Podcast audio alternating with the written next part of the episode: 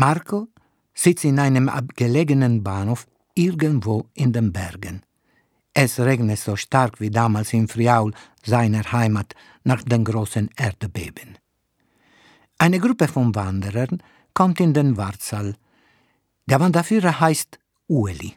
Marco lächelt, weil Ueli auf Friulanisch Öl bedeutet. Olivenöl, aber auch Motorenöl oder Bremsflüssigkeit. Die Frau, mit der Ueli redet, heißt Vreni. Das passt, denkt Marco. Vreni ist italienisch für Bremsen. Draußen regnet es weiter. Wie an jenem Tag, an dem Marco sein zerstörtes Dorf verlassen hatte und in den Zug gestiegen ist, um das Glück zu suchen. Er hat es gefunden, das Glück. Das Glück, unterwegs zu sein, Menschen zu begegnen, an vielen Orten auf der Welt zu arbeiten und immer wieder etwas Neues zu lernen. Ein paar der Wanderer lachen laut. Marco versteht nicht worüber. Ihre Sprache klingt wie das Knarren und Rauschen von Bäumen.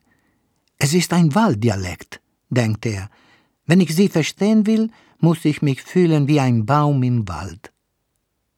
Marcos Thermosflasche fällt zu Boden und rollt Ueli vor die Füße. Ueli hebt sie auf und bringt sie ihm zurück. Grazie, molto gentile. Ueli lächelt. Schade, denkt Marco. Jetzt weiß Ueli, dass ich kein Baum bin. Die Wanderer wirken müde und erschöpft.